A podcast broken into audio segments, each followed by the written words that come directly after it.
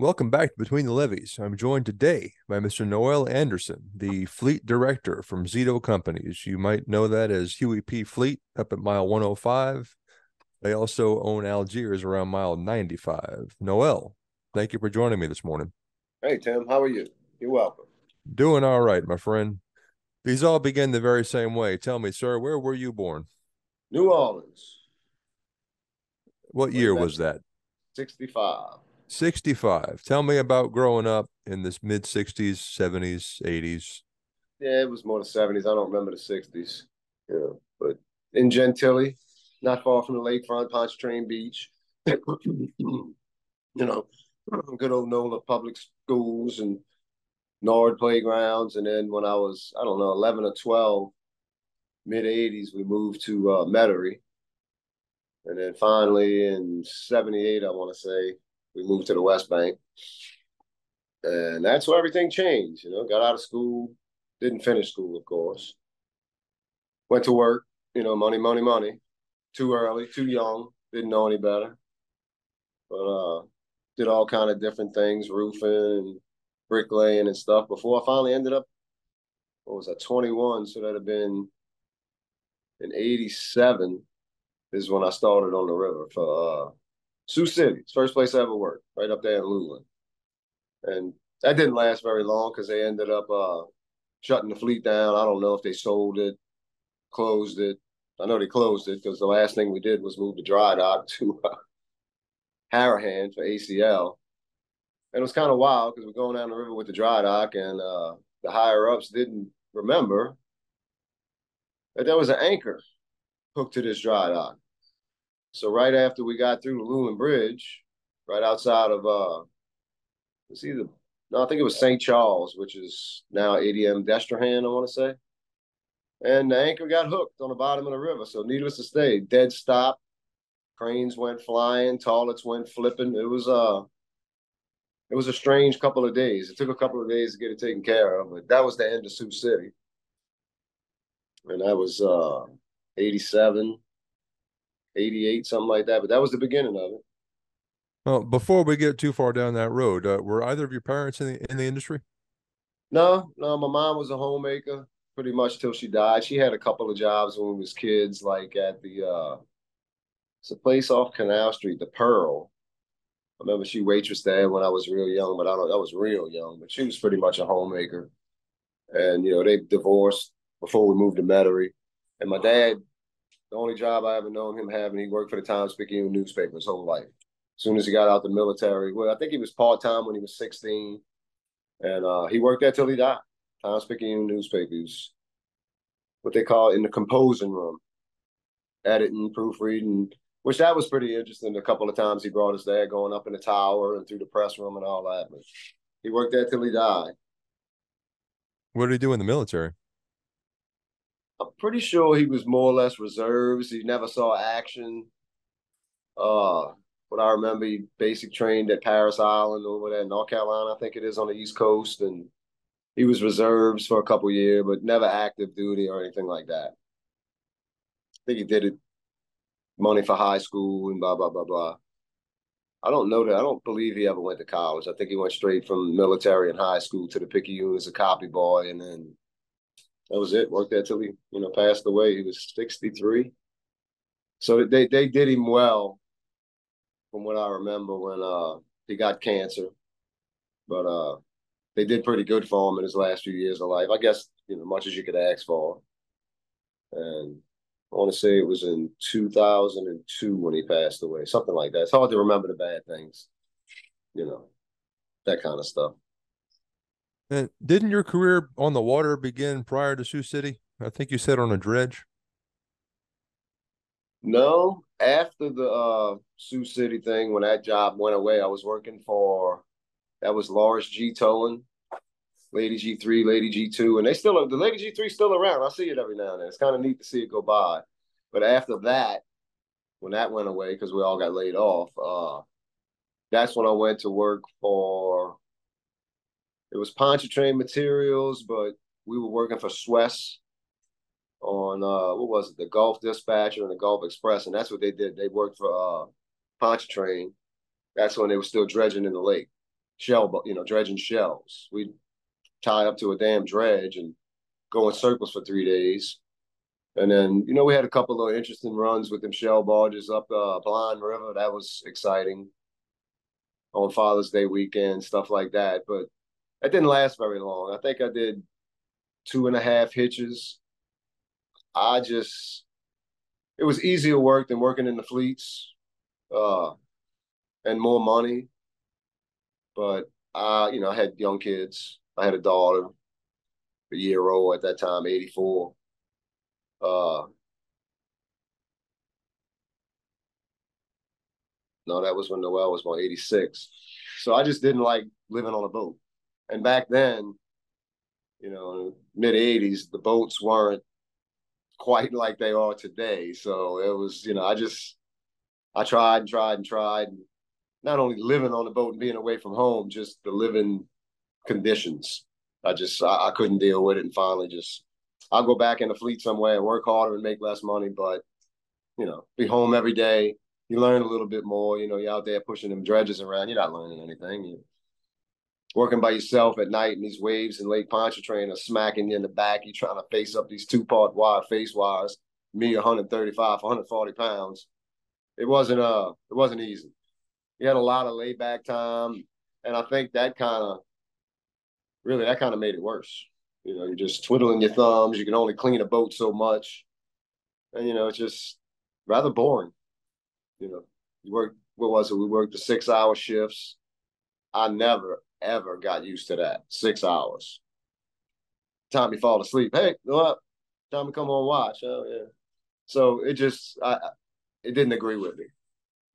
And uh, so I went back into fleets, and I want to say my first fleet job was for I went to Compass, Compass Marine, the old uh first boat I worked on for them was the gold, yeah, the Gold Star Canizaro fleet, which is still there. They still roll, not the Gold Star, but they changed, which you know, they changed all the names. But that turned into a, this is kind of a boring job too, you know, to go in when the Gemini wasn't working. And then, oh, we got a tow coming in tonight. Great. But, you know, the Spartan and all the other Artco boats would come up in two hours, you know, I'm broke a 35 barge tow and you back to doing nothing. So I went and switched to, uh, stayed with Compass, but went to the Bob Livingston at, uh, Tulane, which is Flowers now. I think it was Flowers, and then it became Tulane, and now it's Flowers again. It was just a little more things to do, you know, more activity while you're out there getting paid. You may as well be keeping busy. But that went away. I went back to the Gold Star and had a falling out with the safety guy and, you know, young, dumb, and stuff like that. So right after Compass, I was there from probably around 88 to 90 because I started at Zito in 90 as a fleet mate. And here we are. So it's been a minute. But what a great place to work, man. It's 30 years. You know, it's it's been interesting. Never boring, that's for sure. Never boring. Backing up a little bit, tell me uh, about your your first time getting out on the water on a boat with Sioux City. Well, it was at night because it was, you know, you didn't have to go to an office and fill out an application. A friend stopped by my house. He was the captain on the Lady G3, I want to say. Asked me if I wanted a job, and that was it. Went, got on the boat, and went to work, and uh, it was definitely a, uh, I don't know, perspective changing image of what goes on in that river that you cross every day of your life, and it was extremely high, if I remember right. It was uh 18 foot river. It was in the winter. I want to say it was probably December, January, more probably more of January of '87. And the first thing we had to do was go down to Canizaro, by the act, you know, ironically, and pull a part load off of a off the Gemini. You know, it's sitting all there. I don't know anything. I don't know nothing. I'm green as they come. walk up the push knee and jump on that barge with this heavy ass wet rope, you know? And I'm looking down probably, I don't know, six, eight feet that I'm gonna have to jump. to land on you know catwalk three feet wide that's got meal on it this thick. And I was gonna. And Captain Mike slid his window open because they had a sliding window on the wheelhouse that tells me, uh, whatever you do, don't fall in because I'm looking at this water running between the boat and the barge and it's smoking. And, you know, when he said that, that was it. I down the push knee and just climbed on the barge and had meal from head to toe, but I didn't fall in the river. That was my first experience on the river. After that, you know, it got to normal stuff. Everything became came a little normal. And then I got paired up with another green guy. It was a friend of mine with another green guy. So we were both green. So it was like a crash course in a matter of a month with a lot of help from other boats and people like that. You learn a lot when you don't know nothing and you're working with another guy that don't know nothing. It kind of, it was definitely a crash course because after a few months, I pretty much had it figured out as much as you can. But it was something. It was like growing up as a teen and having, you know, I got an older brother. He's a year older than me, so he had some older friends, and a lot of them worked on the river because the, you know, the, the rules and the way you went to work were nothing like they are today. You didn't have to have an application, drug test, physical. Just I need a deckhand, bring them off the street that didn't care. But t- listening and talking to people, all I ever heard was the bad things. People getting hurt, people getting smashed, blah blah blah, and people not getting paid, whatever. So that for years, uh, pretty much drove me away from ever wanting to work on the river. I never wanted to because of that, but then it turned into a well, you don't have a choice. You got to go to work, and that was it. I haven't had a different job since you know 1986. Uh, but like I said, I only heard the bad parts. Once you get out there, you know, out in the open, freedom, you're on the water, it's kind of nice. You see things that, you know, you don't normally see doing construction and bricklaying and what whatnot. And just the boats, uh, you know, I got interested in the boats and working on the engines, and I never wanted to be a mechanic, but just learning it. Uh, because I always like working on my own cars, but but yeah, so it was different. And uh, as I sit here today, I'm glad I made the move and didn't listen to the rumors. And I mean, it was all in good good advice, you know, getting coming from the older guys. And eh, you don't want to work on the river, don't ever do that. But nobody ever, I don't remember anybody ever saying anything good about it until I went and started. It was, it was kind of strange, you know. But you get to a point where you don't have choices, and you know, hey, it's money, let's do it. Any interesting stories or events from life on the job between uh, Sioux City and getting to Zito? Uh, not much. I have I didn't see a lot of people get hurt. I, I came in on, on a watch after you know a night watch where a guy got smashed and didn't make it, but I wasn't there to see it. Uh, pretty much at Sioux City and the dredge, it was just regular decking. But getting to Zito, uh, I remember my first day when I got on the well, my first day I didn't work out in the fleet. I did some stuff on the bank, and when we finally went, they let me go in the fleet because I only had a year or three three years experience, and what I knew about fleet men or fleet mates from Artco, you know, they ran the show, and I'm like, I, I don't know if I'm ready for that just because of the knowledge, but it was a little different at Zito. You didn't have the the uh, Artcos. You had uh, like the Miss Nari working National Marine was the big customer. So we did turn tows kind of like Artco, but it wasn't as often or every day or every other day. It was a couple times a week tops. And so it, they were flexible and was willing to let me learn. And like I said, referring back when I first first time I walked in the fleet, you know, we turned the corner around the shipyard and I see these barges and I'm like stacked on top each other. I'm like, whoa, what is this? I had never seen that before. So that was a you know, you're walking across the bow of these barges and there's barges above your head. I'm like, you know, what, what am I getting into here?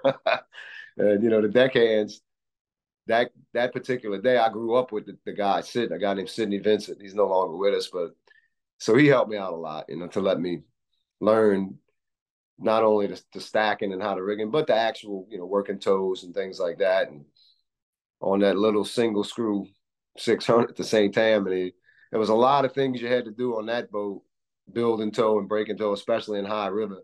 that you don't have to do on a bigger boat. So those, I learned a lot of little. It, it really translates to building tow, just landing in the fleet and shifting in the fleet because, like I said, a single screw 600 and 18 foot river moving loads around was. uh Luckily, I wasn't the captain. They could have that. but so yeah, Zito definitely took it to another level. Stack barges and having a big shipyard and things like that. Uh, well, what but, were these? What were these barges stacked up for, or what? What was that? Well, they you know they stacked. What what, what was going on back then? Uh, barge lines were selling a lot of equipment to, I want to say Argentina and uh, you know down south, South South America in a few places. Pretty much started up a river industry. So you know you stack them. The way we did it, we put one barge on a dry dock, cut manholes through the you know the shell, the hull, and then through the hopper. Actual manholes like you have on deck, dog down manholes, raised manholes, whatever you want to call it, and uh, sink the dry dock, open the manholes, flood the barge, sink the barge, literally, put another one on top and pump it up, weld those manholes covers shut, and do it again if I remember right, the first one we did, which it was already done when I got there, but I want to say it was 10 wide, and too high. So 20 barges in one move going on a submersible ship. And that was a big eye opener watching a ship intentionally sink. I'm like, really? That's how this works. The sink ship's gonna sink below the water. Yeah. And that's that was uh well, I can't believe what I'm seeing. And back then, you know, we didn't have cell phones take pictures of it and you're trying to explain it to family and friends and no way. Half of them are like, that don't happen. I'm like, yeah, well. Which later on, when I moved into the dispatch office, every time we did it, we'd get phone calls. Y'all know you got a ship sinking in the in the y'all in the river. yeah, that, that always happened, but it, it was uh definitely something new. Kind of went away. Been going. It spread out from you know Zito. I think was the beginning of it. They had the first couple and then, you know, other people jumped in, of course, CGB, Cooper, whatever, and it kind of spread out throughout the uh, lower rivers industry.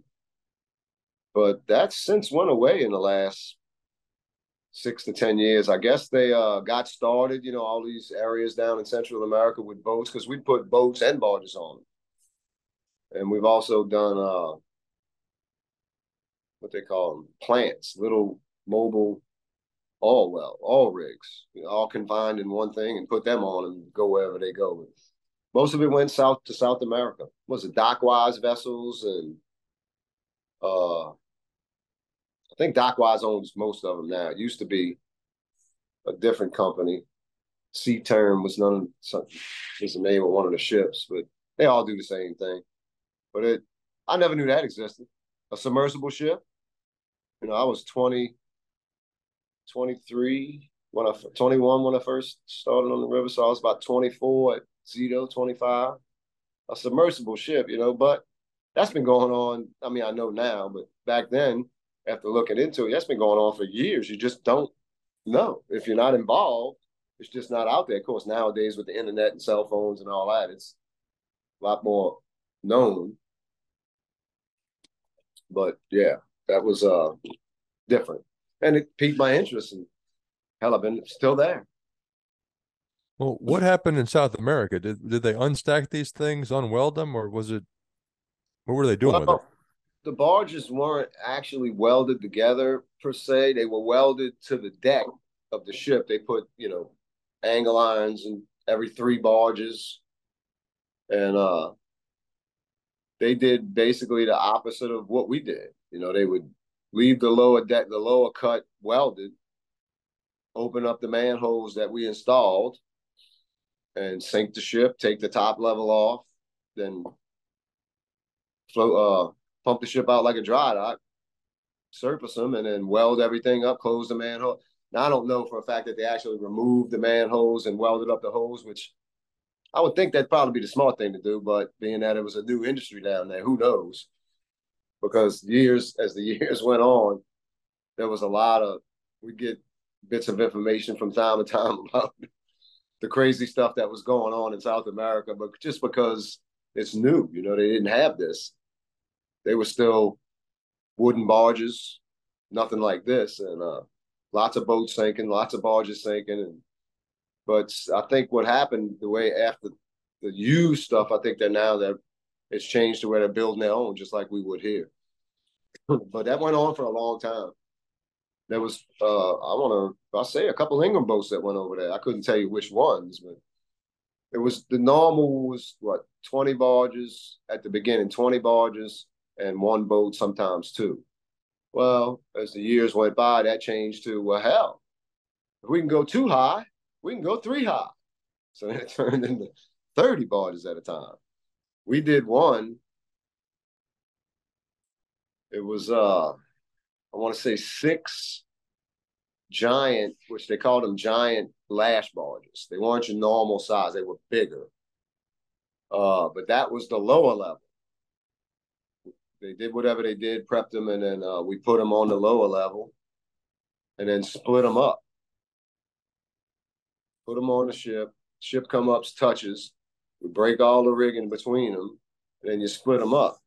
So you had a gap 70 feet wide between the bottom level of barges. Then we resunk the ship, resank the ship, and then put a level of two high barges on top of that. But when you think about that gap we made on the bottom level, four barges in the middle of these 10 wide, two high, had to, to you know, drop down a level. So that was because you had to do it. You had to get ready while the ship was still below the water, and you had to break the rigging like at the right time so nothing shimmied it. Because if they twisted, they would hit the lower level barges, and that was that was probably the scariest one we did, just because you're dealing with rigging and stuff touching that you can't see, and tension here, tension there. No, don't break that one. Break this side first, you know, because the ship does this, and one thing we did learn was don't react to the first impact because that first impact's going to go away. Jump the gun and then your ball just twists. So that was pretty interesting. And so we actually had to stay on the barges as the ship came up because there's no getting off at that point. You're too high. Uh, so that was pretty wild because you're sitting on these barges underneath these rakes, and you know it's starting to hit on the upper end underneath the water, and not here because the ship kind of comes up like that, never comes up straight. So, you know, you're kind of running from rigging here, running from rigging there, you know, you don't know where to be. You don't want to be down the catwalk because then you're actually under barges. No matter where you go, you're under barges. And let me let me track back because we had to get on top. Yeah, we had to get on top to break that rigging also. That was uh, another scary thing. Going up a ladder you're already 10 feet out the water, but you're going from rake to a box up a ladder, and you don't have very much room for error. If you do fall, you hope you land on the rake. But that was kind of wild because breaking the rigging and going down and breaking that bottom rigging and uh, just knowing where you got to be. There's really no telling.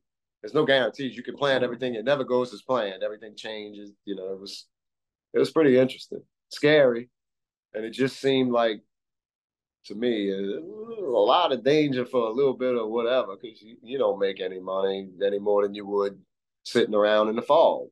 So it's all kind of it's it, it was definitely interesting, and we did one. It was just one level of barges, so it was pretty easy. The hardest thing was building them because you, we had what I want to say it was four 300 foot tank barges, you know, super jump 300 by 297 by 50. And then a couple smaller ones and then a couple regulations. So it was a little challenging laying it out, which, you know, Budjo and them did a good job of that, the engineering side, I guess you'd call it, laying out the bits and all that.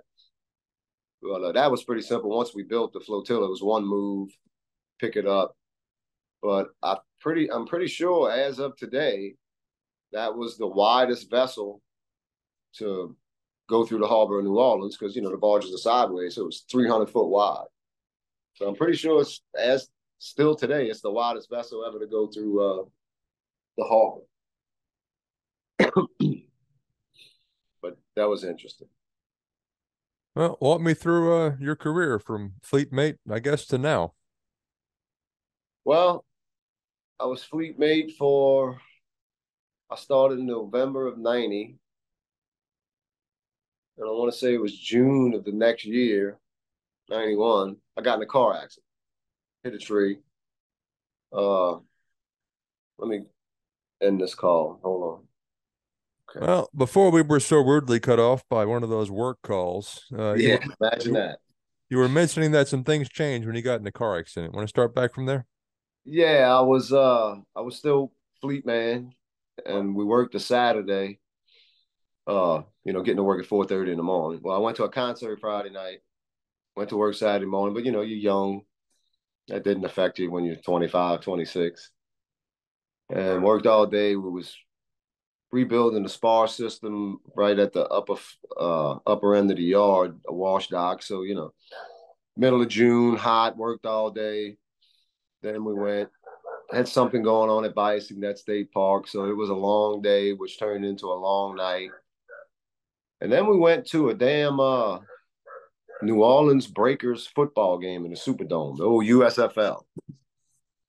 And you know, so it was a long day, long even late night, and driving when I probably shouldn't have. And uh, I guess the only good thing about it was it it wasn't my car that I wrecked, you know, but I took the brunt of it, broken collarbone, things like that. And uh, so that took me off the deck for a while. But my boss, who was Bob Munson at the time, he uh, after about a month of healing, he gave me the chance to, you know, hey, you want to come sit in dispatch just to stay on payroll? And I'm like, yeah, anything, because I'm about to lose everything I got. You know, back then, you lose a month of work, you know, everybody lived paycheck to paycheck. And that, that that hurt real bad. But yeah, so I did that. And they, you know, let me sit in the office, keep me on the payroll. And I learned a little bit and just coincidentally, you might know the name, a fellow by the name of Phil Malini I'm sure he retired about 10 years ago, but he left Zito to go to uh, Connie Carrollton when Carrollton was still Connie. And I just kind of slipped into that dispatch position, you know. I can't say the question that I was asked when he first called me, but it was kind of like, can you be bleep bleep enough to be a dispatcher? I'm like, uh, yeah, I think so. I've been up there for two months. Why not? You know? And that's when everything, you know, that's when I moved into the office and you know, I looked at it as another level of learning, and it was really, really challenging. You know, not having any experience in it, and I didn't know I was training at the time, so you really, you know, you don't really absorb it like you should have when you know you're training. So it was another time I kind of just got thrown into the fire, but it ended up being a good thing. You learn a lot quicker that way because you really don't have an option. you know, you can't. St- there's nobody to ask most of the time. But uh, so yeah, I moved in, became a dispatcher, which was kind of nice. Working that schedule, which you know, when I was fleet man, it was you know five days a week, and uh, every other weekend, twenty four hour on call. Tow comes in, you got to go to work. Don't you know? So it was kind of nice switching to a seven and seven schedule. That was that was the biggest attraction. I'm like, oh, money. I don't even care about the money. Seven days off every seven days, I'm in. You know, because when I was decking, it was when I wasn't living on the boat, it was 14 and seven. So I kind of got used to that having a week off every, all the t- you know, every two weeks whatever. You, so that, that was interesting. And then it was even better, seven and seven. Uh, so that went on. Hell, I dispatched from 91 till I want to say probably 2002 2001, 2002, something like that. Uh, I kind of got bored with it. You know, we always had four dispatchers, so I worked strictly days. And then a lady, Miss Pat, she retired. So we went to three dispatchers. So then at that point, then we had to switch to working days and nights. I think we went to a 10 and 5 schedule or something like that because you couldn't do 7 and 7. Uh, but it didn't take long for the nights to uh, I just can't sleep during the day. Work all night, you go home, get the kids off to school, and try to go to sleep before you know it. they back home from school and you're going back to work, and it, it was really the nights that pushed me away from wanting to do dispatching anymore. It wasn't the dispatch; it was just the schedule. So I went back out in the fleet and actually got a little bit of a raise because they was in a pickle and somebody quit. I don't remember exactly, but it was kind of strange to a lot of people because it's like, ain't you going backwards? I'm like, well, maybe so, but you know, I'm not working nights, uh, except on the weekends. Because when you're fleet man at that time, when you work nights, you didn't really work nights unless you had a tow. So you were still doing a seven and seven schedule almost. It's a little different. But I went back on the deck, and then that lasted till Katrina. I was on the deck for when Katrina hit. And then I don't know, a couple months once everything started getting back to normal. I don't know if you could ever say that ever happened, but uh not long after that, because you know, the first two or three months, hell, we lived at the yard. So everything kind of, you know, the area got back into uh normal ways of life. I don't know if you remember, but it, it took some time because I lived at the yard for what three days before Katrina until that was what right at the beginning of September. I want to say I was still living at the yard into Thanksgiving. You know, because just because everything was kind of crazy, my wife and them stayed away. They'd come in, or I'd go away for a few days, and somebody left. I want to say Mr. Photo, Joey Photo. Yeah, he left. So I got thrown into where I am now, which it wasn't thrown into it. It was, you know, it was suggested a few times and discussed, and uh, I think it took them a little while to think I was experienced enough to do it, and it was that, and I think they were kind of stuck with me. That's how I felt at first, you know, because it was so you know so much catching up, not only with the normal day to day routine, getting back they didn't have time to go hiring people and all that. So I just got got thrown into it, which I definitely at that time looked at it as a temporary thing. You know, I'm pretty sure it's just going to be till things get better and back in action and back to normal. Uh,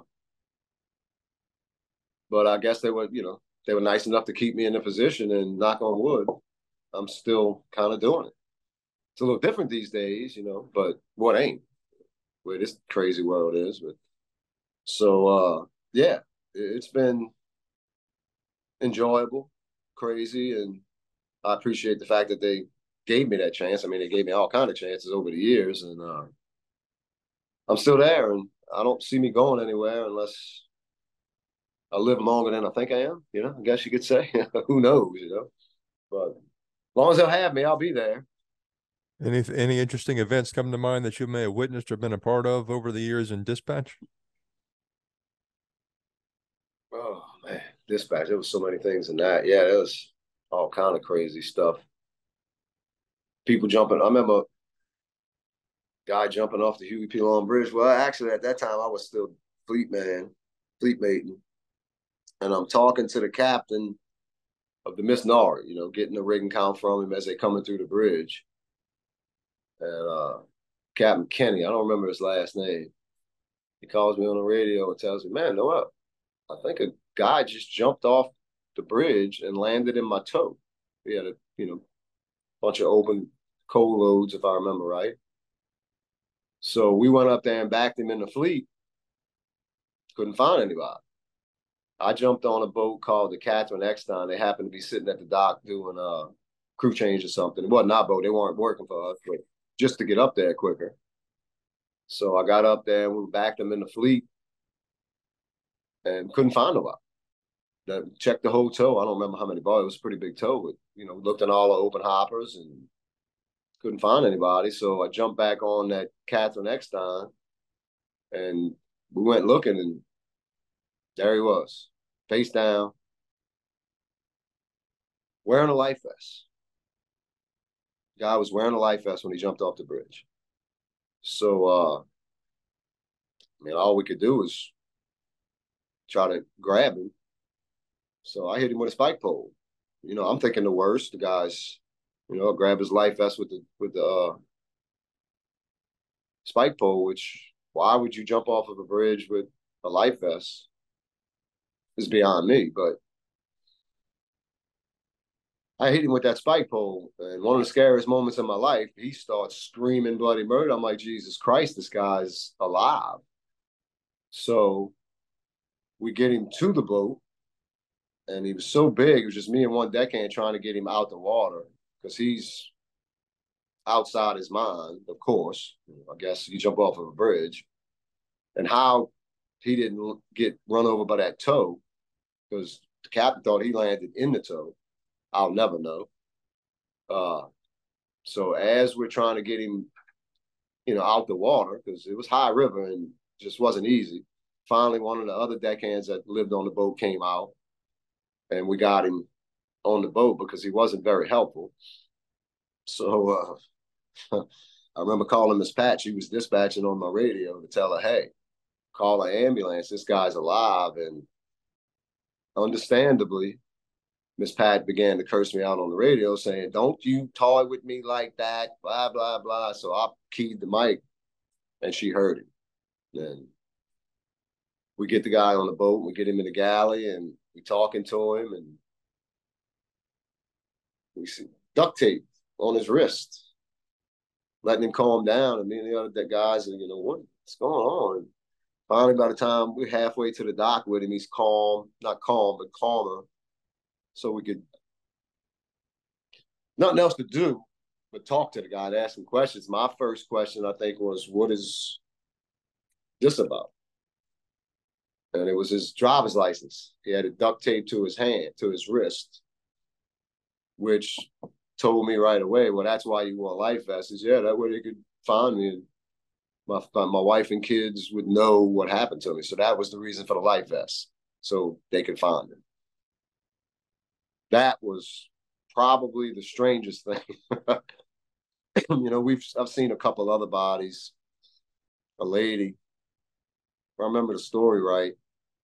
Her son, he was a uh, high school football player for one of the schools on the East Bank, uh, Rummel or one of them, and uh, he left at halftime of a game on one night, and on his way back, got in a car accident and died you know, during the game. So it was doesn't really matter. But a couple days later, two or three days later, his mother jumped off the Huey P. And uh, we found her. Right, she was about to go underneath one of the dry docks, so we had to do something. Normally, you just, from what I was always told, you locate it, you don't do nothing, you locate the body, you call the authorities, they come do their thing. Well, you know, we was just following a down the river, and we couldn't you know, do much.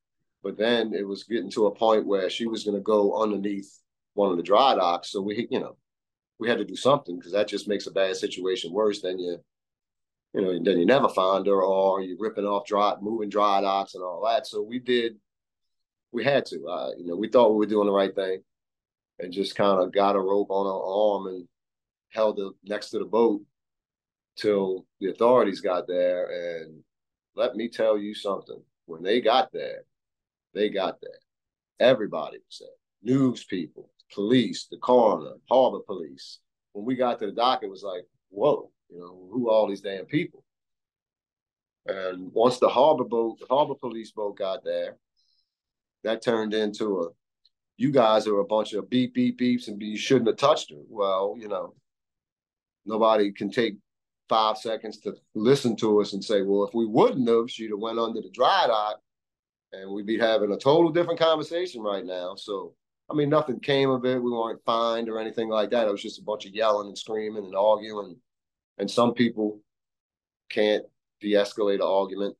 Some people can. And it was a pretty ugly scene for a few minutes over and above the fact that we got a dead lady right here in the freaking water and all they want to talk about is some things you don't forget, you know, how it was handled. You know, there's a little more important things going on. Let's do this. But it was just kind of weird. And it was sad, really, because she wasn't old. She was young. She was a young lady. In my eyes back then, she might have been 40. I mean, she had a son in high school, but yeah, that was some of you know one of them things that don't leave your memory for some reason. A bad memory, but a memory nonetheless. So that was another strange thing. But that's probably the two worst experiences I've had on the river. Knock on wood, I've never really got hurt on deck. You know, little things, but nothing major. After all them years of hearing what could happen. so yeah, that was pretty uh, unforgettable. And then dispatching, you're kind of stuck in the office. You hear everything. You don't see. You're not really involved in all the bad things, you know. Because I've I've been through the crashes. Uh, one morning coming to work, I was dispatching. I was working days. Miss Sally, who was Lucy's grandmother, uh, she was working nights, and I remember coming over to Huey P. Long Bridge, and first thing you do when you get over the river is look at the fleet, just natural because you could see everything and you know, no cell phones at the time, beepers. And I'm looking at what I think is a ship in our fleet or right in our shipyard. In the world. So I get there, drive over the levee, and as I'm walking up to the office, sure enough, there's a ship against our washdock, just tied up to our washdock, like it's supposed to be there, like it's a dirty barge waiting to get washed. So back to no cell phones, you can't get information ahead of time, I might miss out. What are we doing with it? it lost power, dropped anchor, turned around, bam, slammed against our dry dock. Pull everything up. But that was kind of wild watching that because I had a bird's view of that for days while they fixed everything and took everything out and got the ship out. The first thing that went was the ship, of course. They don't care about your stuff. So when they pulled the ship out, that's when our stuff started actually coming into view what how bad it was because you know that get the ship out the way, get the pilots off the ship, and move on. And then before I actually started at at Zito, uh, they got hit by a ship called the Hells Point Faith. Because when I first started, I remember walking the fleet and I'm like, what are all them barges doing up in the trees? And that was, you know, a story. And then I guess the craziest thing was the what was it, the Bright Field, I think it was that hit the uh, the Riverwalk. Is that what it was called? The Bright Field. Wasn't that the name of the ship? I don't remember that. Yeah, that happened well before I was paying any attention to that kind of stuff. Yeah, and it was a. Uh, I want to say it was a Saturday morning, high river, and I watched the ship. I'm pretty sure it was called the Bright Field, southbound, passing in front of me, and I noticed because. What the hell is he doing? Why is he going so fast? For one thing, and when he took nine mile, you know, because I got a bird's eye. This dispatch office has a great view of Nine Mile Point. Could have just been me, but it sure looked like the ship bottomed out and leaned, and he was just going too fast. I don't care what anybody says. You could read the story on it. He lost steering, he lost power, whatever. In my opinion, watching him pass by us, which we're literally 10 miles above the GNO, 95 fleet. So I still think he was going too fast. And when he stuck his nose through the GNO, he decided he wasn't going to make Algiers Point because I was on 67 listening, but nothing was said until he slowed down. In my opinion, he slowed down. That Eddie called him, and then he went back into gear, and that's why because he didn't hit it. You know, the Eddie pushed him towards the bank. He didn't hit it head on. He did a great job of turning it away, and it scraped the dock. I mean, it impacted the hell out of it. But anyway, go, listening on 67 and whatever other channel we might have been on, hmm, you know, because of course, once it's happened, boats were coming from everywhere. You know, boats were coming from low below Algiers Point. Everybody's talking on 67 and all these channels. And that was at the beginning of cell phones. so I'm listening to the radio. My first thing I called Barry, my boss, just because. Just I mean, it wasn't no damage to us. We didn't own Algiers fleet, which it didn't impact that fleet at that time. It was still Ingram. But I just thought to let him know. I called him. Well, he's somewhere across the lake playing uh, golf with some people. And we talking on the phone. He's got me on speaker, and I'm telling him what I'm hearing on the radio. And people on the radio, deckhands, captains, they saying there's bodies in the river because you know it's a mall, the Riverwalk Mall. And uh, if I remember right, two of the guys that he was playing golf with owned a store in the Riverwalk Mall, and they hear bodies in the river. And Barry said, "Noel, are you sure?" I'm like, "Barry, I'm just telling you what I'm hearing on these channels. I got two radios going on different channels." and they take off running. They left their golf cart, golf clubs, take off running. Well, in the end, it turned out being mannequins. But you know, people are saying, "Body, I see a body over here," and you know, in all the chaos. Uh, and I don't remember who the guys were that Barry was with, but he calls me back and says, "Yeah, man, they took off. They heard bodies in the river." I'm like, "Well, I think that's changing," and and then that was it. I was getting phone calls, nothing to do with work, all about that because you know friends know I work on the river, and I'm like, guys, I, I can't. I'm not WVUE here. I can't do this. You know, I got to work. I can't. Quit calling me. You know, I just I can't do this. But that was another interesting thing because you know it got washed away. Uh, the ship lost steering, but in my opinion, he was going too fast when he passed me because he was overtaking a southbound tow between the bridge and Nine Mile Point. You know, 17 foot river, the water's moving five miles an hour, whatever. And you know what happens when a ship takes the loses headway? Control is gone. So I, in my opinion, when he stuck his nose through that bridge, he panicked, knocked it out again. It didn't take no time to turn him because he put it back. Because you could, you have to assume he put it back in gear. That's why he didn't hit it head on. And I don't know if you remember, but it stopped about 50 feet above the ferry it was pretty wild where it stopped, right above the ferry. Ferry full of people. They didn't have time to do anything. Uh, I guess it could have been a lot worse, but that was another probably the weirdest thing that happened while I was dispatching. You know, besides your normal crashes and ships hitting and barges sinking, but uh, yeah, that was probably one of the weirdest ones. Bright Field, pretty sure that was the name. Late '90s, early two thousand, something like that. How about your experience with Katrina at, at work and at home? Man, I mean, we went, we've been through a lot of storms. That was definitely the worst one. Uh, it didn't impact us as bad as it could have. I mean, you know, we blocked up the fleets like we normally do, which that was a major one. We only lost, I want to say it was two Ingram barges. That was it because the David Sirte showed up northbound from you know the hole with a couple open hopper bodies. I don't remember. It had to be cold coming from down there, but he didn't get that till after midnight, which I want to say was close to midnight Saturday night. We had already had the fleet blocked up, so his two barges we couldn't surround them. But he went to Algiers, and uh, our fleet guy Edgar at the time he stayed on the, they they let him stay on the David Sirte, you know, during the storm. We stayed in the office in what we call the ballroom, abandoned dispatch upstairs, the ballroom, you know, that old boat is the safest place you could be. We're already on the river.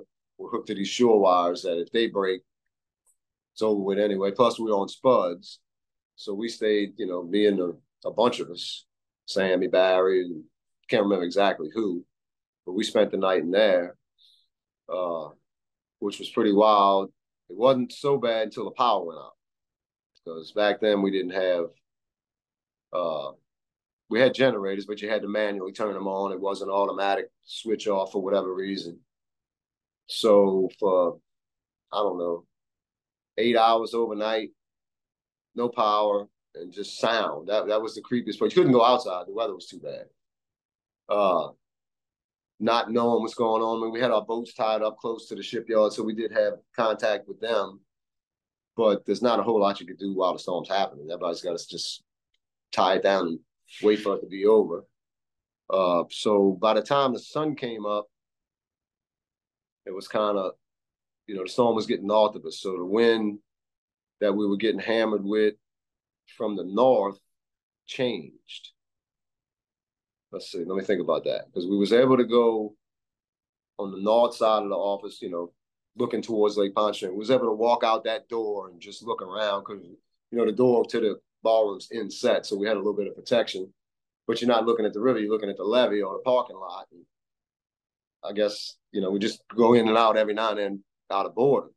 Well, come sunrise, it was changing, and we couldn't open that door anymore. I mean, you could have, but you wouldn't have got it closed because the wind was hitting us uh, from the north side. Uh, so we had to go out the south side. Well, we didn't even try till the sun came up. There's no point. But so the storm was still hitting us when the sun came up. It was just, you know, a little further north, so was able to walk out to the riverside. So at one point, I put on a slicker suit and I went and just walked up to what we call our new construction area because we had a couple crane barges tied up there, and one of our boats was there just to check what I could check. You know, it's just what I'm supposed to do is check things, but I couldn't go in the fleet. So I walked over there, took a look at everything, and everything looked good. I was standing in the corner out of it looking, and uh, we had a couple crane barges there. Oh, Sammy stuff and went back in the ballroom, and it couldn't have been five, ten minutes. Captain Johnny Bruce, he was on one of the boats. I don't remember. I don't remember which boat, but he calls me on the handheld to tell me that Noel, the crane barge is gone. I'm like, Captain Johnny, I just I just saw it. I just walked in here. He said, Noel, I just watched it leave because the wind changed, currents changed. So I guess when that big wind changed, it just walked right through the lines or whatever we had it tied off with. And he said, It's gone. And so I jumped back in my suit, and sure enough, I go out there, it's gone. I can't see nothing. All I can see is waves, rain, and wind. So I'm like, well, it couldn't have sank there. I mean, you would think it, it could sink there, but the boom would be out the water, you know, boom straight up as low as we could put it. I'm like, well, it just took off. Who knows where it's at? We don't know. So as things started calming down, I'd walk out every few minutes and check, you know, watching, look like in the ocean. The water's going upriver, four foot waves going upriver. As the as the uh, sun came up and the wind, I mean, the rains was in between blasting ass rain. You could see that. So we're just trying to figure out how soon can we send the boat out to go find this damn crane and basically look at the fleet which that took hours. We were just sitting there not knowing where the crane went, what the fleet looks like, just like everybody. You just can't go out. You know as well as I do. These these boats ain't designed to be in four foot seas. Now, we did end up going out a little sooner than we should have. Uh, I jumped on a boat. One boat went one way, and we went this way. Whatever. I think we even sent one that. No, we didn't send one to Algiers that soon because we had the David Sir and another boat there. I just don't remember who it was. And they were giving us good reports, except for the two barges that the Miss uh, David Sir came in with. Edgar called me in the middle of the night, you know, because they were faced up to him, looking at him, and waves were just filling into the hop, plus the rain. Waves were just going in the hopper, and uh, Edgar called me a couple times, and I finally had to tell him. I said, Edgar, if you go out there on them barges and try to save them, I'm a fire you. I mean, it's just not worth it. 150 mile an hour winds, whatever. I might be exaggerating, whatever. But he was that kind. He was determined, just like the crew on the David Sirk was. And I'm like, no, beat them barges. You know, y'all gonna go out there and die, and we're gonna lose the barges anyway. What good is that? So they went down, both of them. And far as I know, they're still down there. They, the water's so deep, and it was right there by the dock they went down and they surveyed, did whatever they do, and I don't think they were ever picked up because of the water being that deep. It's all about uh, traffic. As long as there's no threat to the traffic, the the deep draft vessels, that's it. Leave it because, like I said, it was either coal or scrap, but more than likely it was coal. But that's all we lost. I mean, we lost some rigging and things like that, but our fleet at 105, we were stuck aground because of the winds. But fortunately, us going out there a little sooner than we really should have, we were able to stop everything from being stuck on ground because there was another storm years later, Rita or one of them, where half of our upper fleet stayed on ground for eight months because we couldn't get out there soon enough to pull them. Because as fast as the river came up, because Matter of fact, back to Katrina, the last email we got from the Coast Guard before we lost power and everything was that because we was at low river. Katrina was low river. That the river was going to go up to 17 feet. And I'm like, man, we had three foot river. That can't happen. I watched it happen. I watched it walk because we got a gauge on one of our walkways going from the parking lot to the office, and we watched it. Had it definitely went to every bit of 17 feet, but it took longer for it to come up. And once the storm got north of the river or northeast of us, you know, that line of Lake Pontchartrain, it turned around. And then the river water was going out. It went out way faster than it came in. And that's the reason we had all the stuff stuck around, but we was able to get it off because we went out too early. And the crane barge, we found it clean across the river, almost sunk. It was on the bank. It wasn't touching the levee, but it was on the bank, listing pretty bad. But it didn't, you know, it didn't. The deck didn't go below water. It bottomed out on the bank, but we was able to get it off before the river got too low. Also, otherwise, it probably would have been on the levee. You know, 17 foot river puts you pretty damn close to the levee, especially on the west bank over there. There's not a lot of land like we got on the east bank. We got a pretty good bit of land between the, the water and the levee, but not as much over there. So it definitely would have been on the levee, but we got it off. And then the aftermath of Katrina, I think, was more than the actual riding the storm out. You know, like I said earlier, being stuck kind of basically living there for three months after the storm. Uh, and then the things we saw after that, you know, running down to uh, once it calmed down, we went down to Algiers. Went I went and walked that fleet with Edgar and fixed what we had to fix. You know, you're passing by Celeste Street Wharf, it's on fire. You know, old it's a, about an old grain, a old public grain got out of service, but it's on fire. And then we go to the fleet, and then we go around Algiers Point just to do a tour. And then we start getting all these reports of what's going on in uh, St. Bernard, which was bad. You know, we uh, police are trying to get there by boat because they can't get there any other way. We actually up at 105 ended up launching a bunch of New Orleans police, harbor police, Coast Guard, whatever, a bunch of their boats using our crane to put them in the water so they could go down there to see what going what was going on. And as the days went on, it just got worse, man. People shooting at the cops, no power.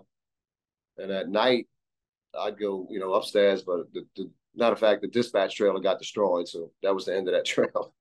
But I'd go up on the roof and look around, and no lights anywhere except for us. It just as far as you can see, normally there's a skyline, you know, 360 at night, but nothing. Just pitch dark for God, I don't know how long. Uh, and then as the days went on, you know, all the stuff at the Superdome and people looting and people shooting. I mean, they had police getting shot on the dock at St. Bernard trying to help people. But I mean, looking back, you can kind of understand because nobody knows who's who. And so as the days went on, we all armed ourselves. We didn't know what was coming over the levee at any point in time. We had quite a few uh, to be visitors coming over the levee late at night because of the lights. Uh, it got to the point where at night, one of our captains, old Drew Ducote, he's like, Noel, we should all get on these boats and just go tie up to the ship buoys and nobody can get to us. That's how, I mean, it never got that bad for us, but just people hear it on the news and on the radios, what's going on. People are doing this, people are doing that. Uh, you know, most of our crews, like for instance, Drew, he couldn't go home. His house was a block from the 17th Street Canal, which broke. So his two-story home, we had to go get his parents. They were stuck in the attic of a two-story home. Uh, Jack's son, Jack, Jack Worshbell, old bucket. He had a Toyota truck with sat up real high, four-wheel drive, so they was able to drive. I don't remember how many days later couldn't have been many days later, down uh, Veterans.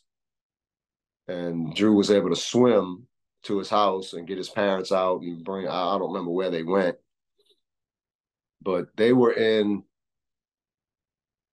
I remember right, they were in a nursing home prior to Katrina, and they refused to get on the bus and leave wherever they was going. So Drew had to go get them and bring them to the house because they refused to leave, and that happened. They survived. The mother, if I remember right, his mom fell out the, the ladder, fell down the ladder on the damn attic stairs and broke her arm. So that went on for a couple of days.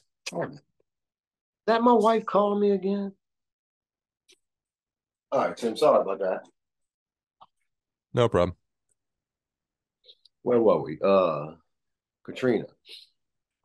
Yeah. So a lot of the crews, like I'm saying, Drew, they were. It was there was so much crazy information going around about what was going on, looting, people shooting, everybody's on, uh, shootouts on bridges.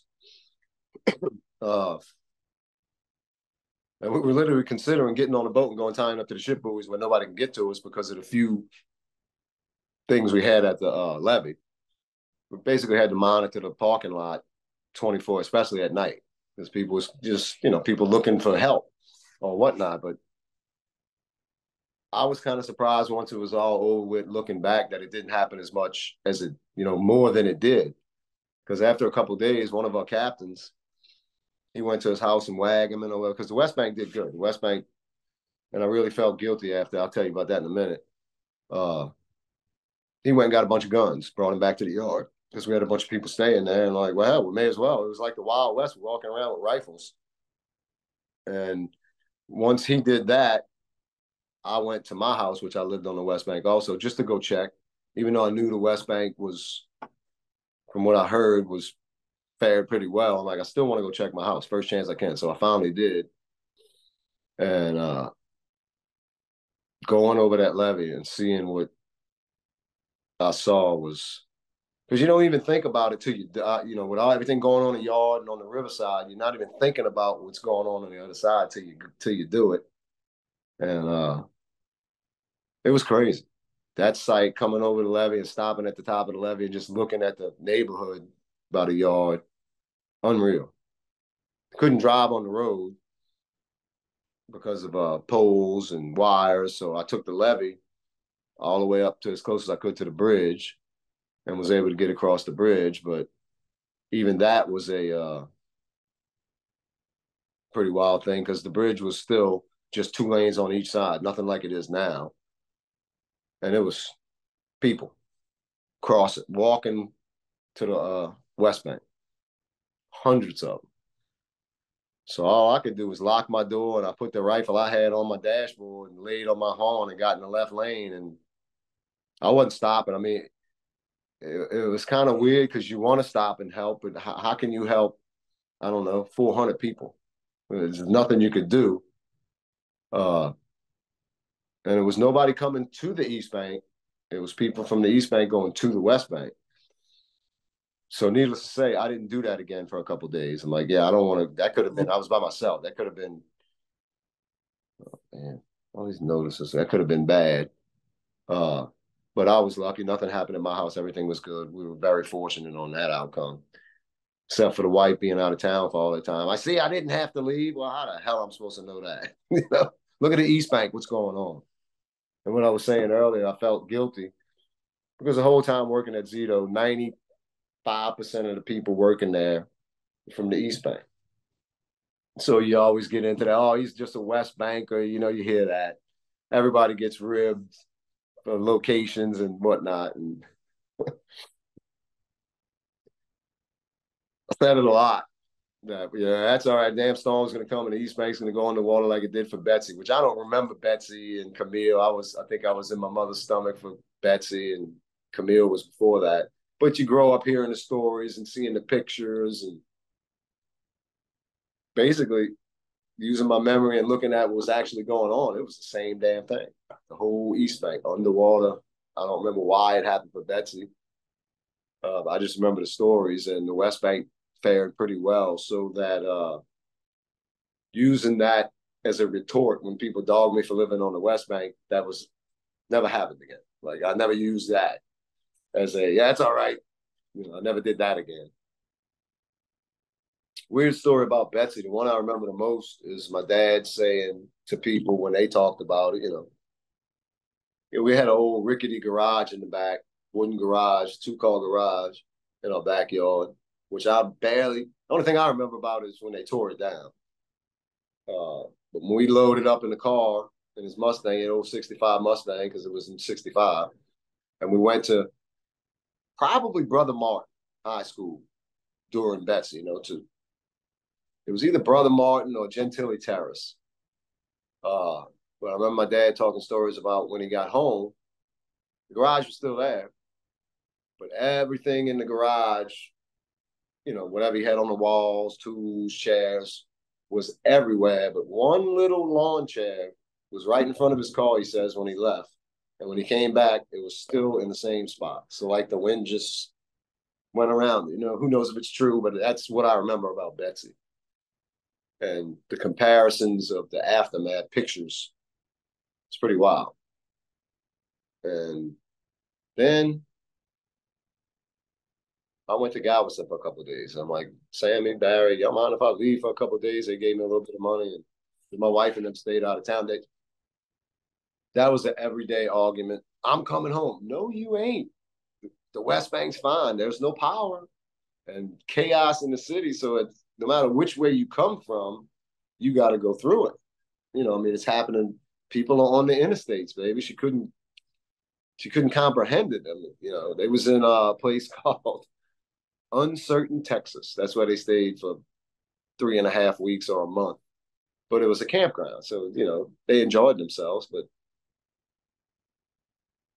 I just remember her guilt tripping me about me telling her not to come home. What you gonna come home to? you gonna be living in a hot house.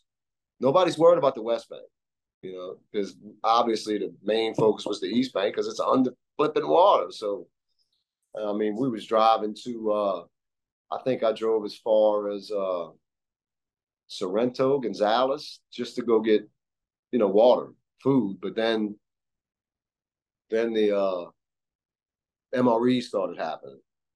They was out there, the military was out there passing out. So we was, we was well taken care of as far as that, MREs, water we ended up having a few uh I think it was Jefferson Parish Police stayed with us for shit two weeks, something like that, because they had them living in hotels by the airport with no power.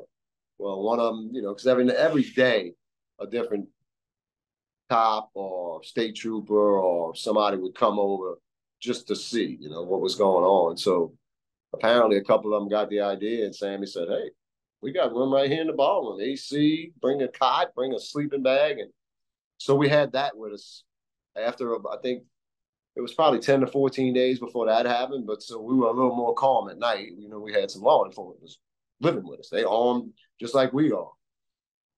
So yeah, Katrina was uh pretty wild. We went through a few more, but none of them were ever like that. Damage wise, maybe, but not you know, not the chaos, the no power for a month and people looting and shooting in the Superdome thing and ugh, crazy. And I mean, Ida, that was what, two years ago? Work, it really didn't. I don't remember if we had any issues at work. I don't think so. Oh, yeah, yeah, we did. We did. We lost a bunch of stuff. Uh, mainly uh not barges, one barge and a bunch of equipment that was on the barge. The good old Bella, big old giant barge, and it just something happened in the middle of the night. Barry, I think Barry was out there at three thirty, and it was there, and he went back out at four, and it was gone. So it was that quick.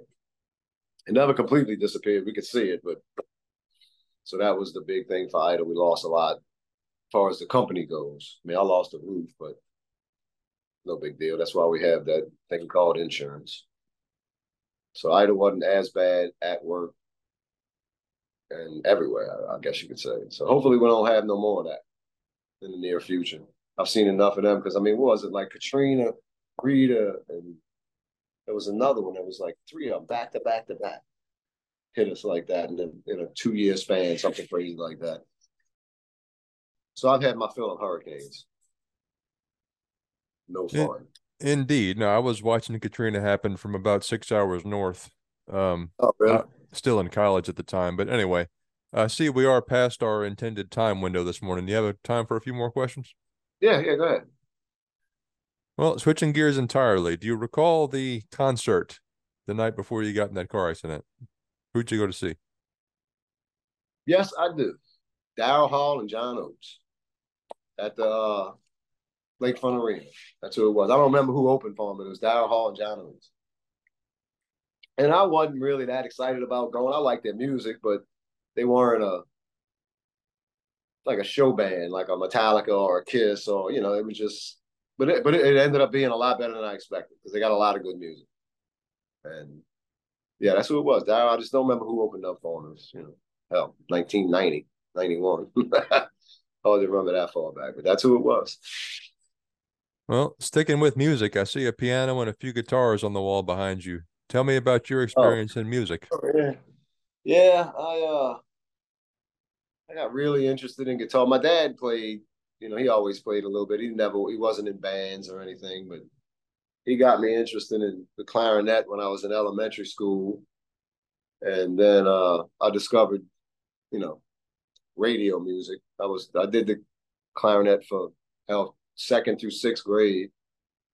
And then when I, you know, 11, 12 years old, you start hearing all the other music. And my interest changed to guitar when I was like 15.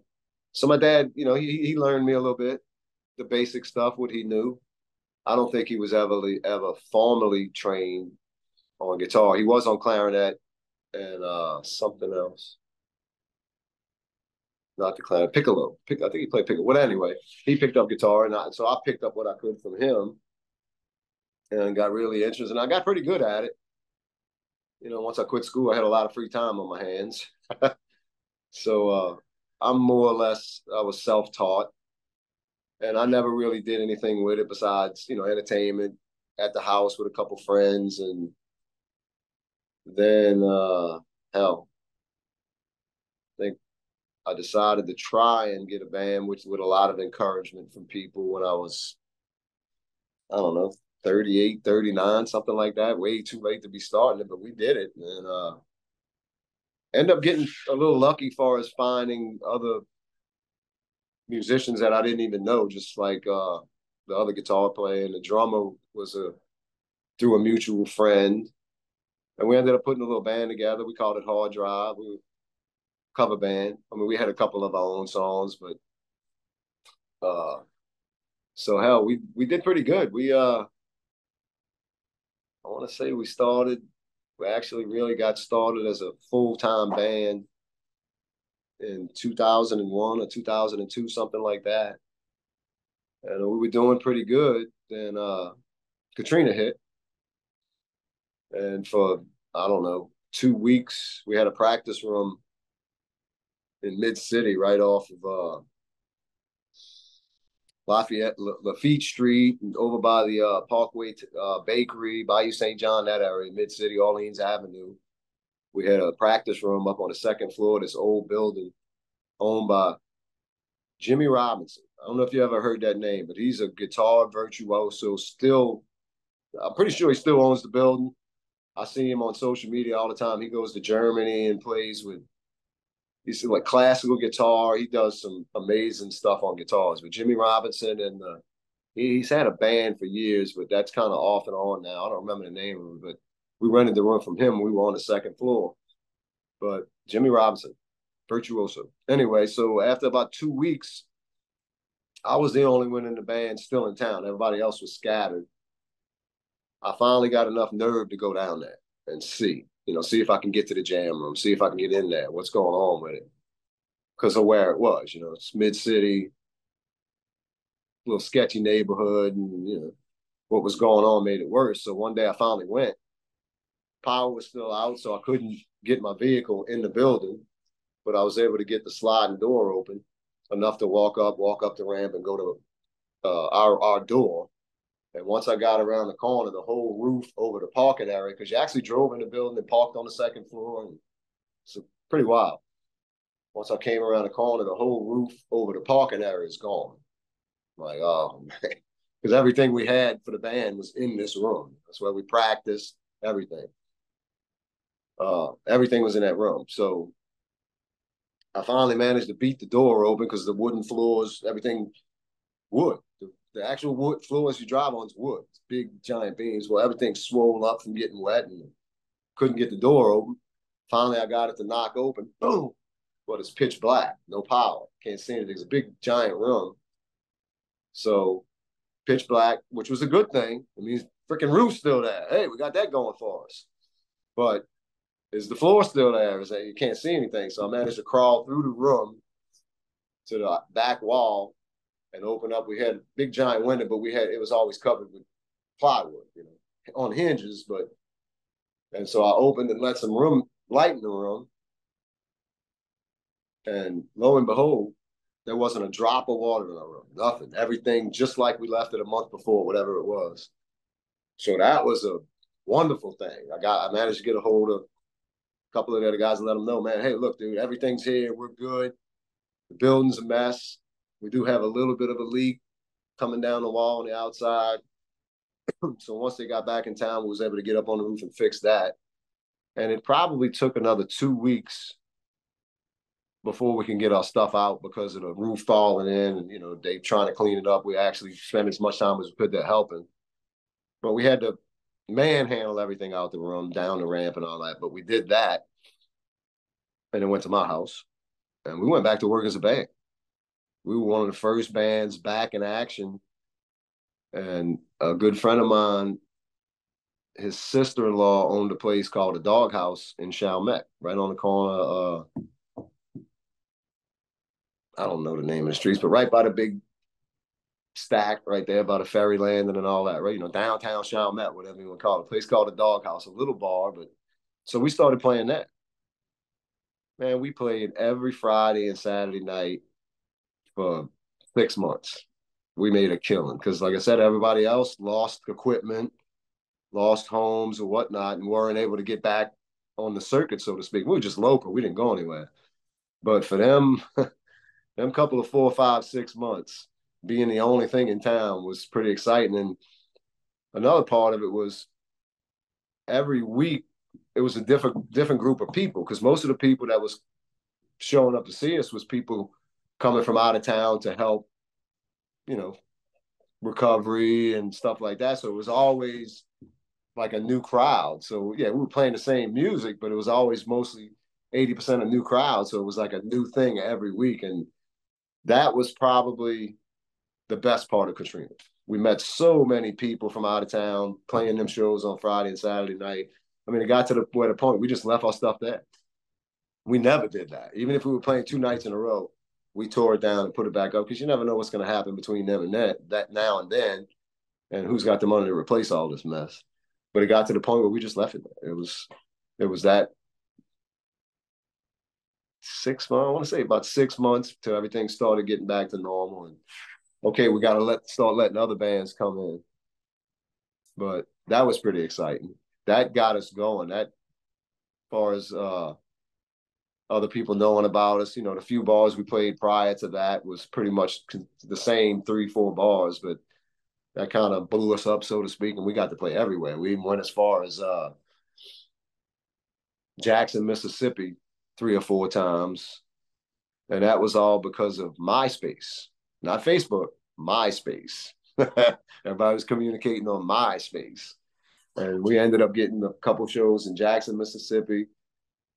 And the furthest west we went was somewhere in Lake Charles. I don't remember the name of the places, but uh, in Jackson, Mississippi, we was playing at a place that was I can't remember the name of it. But anyway, if they open up these big doors on one side, you're looking at a minor league baseball stadium.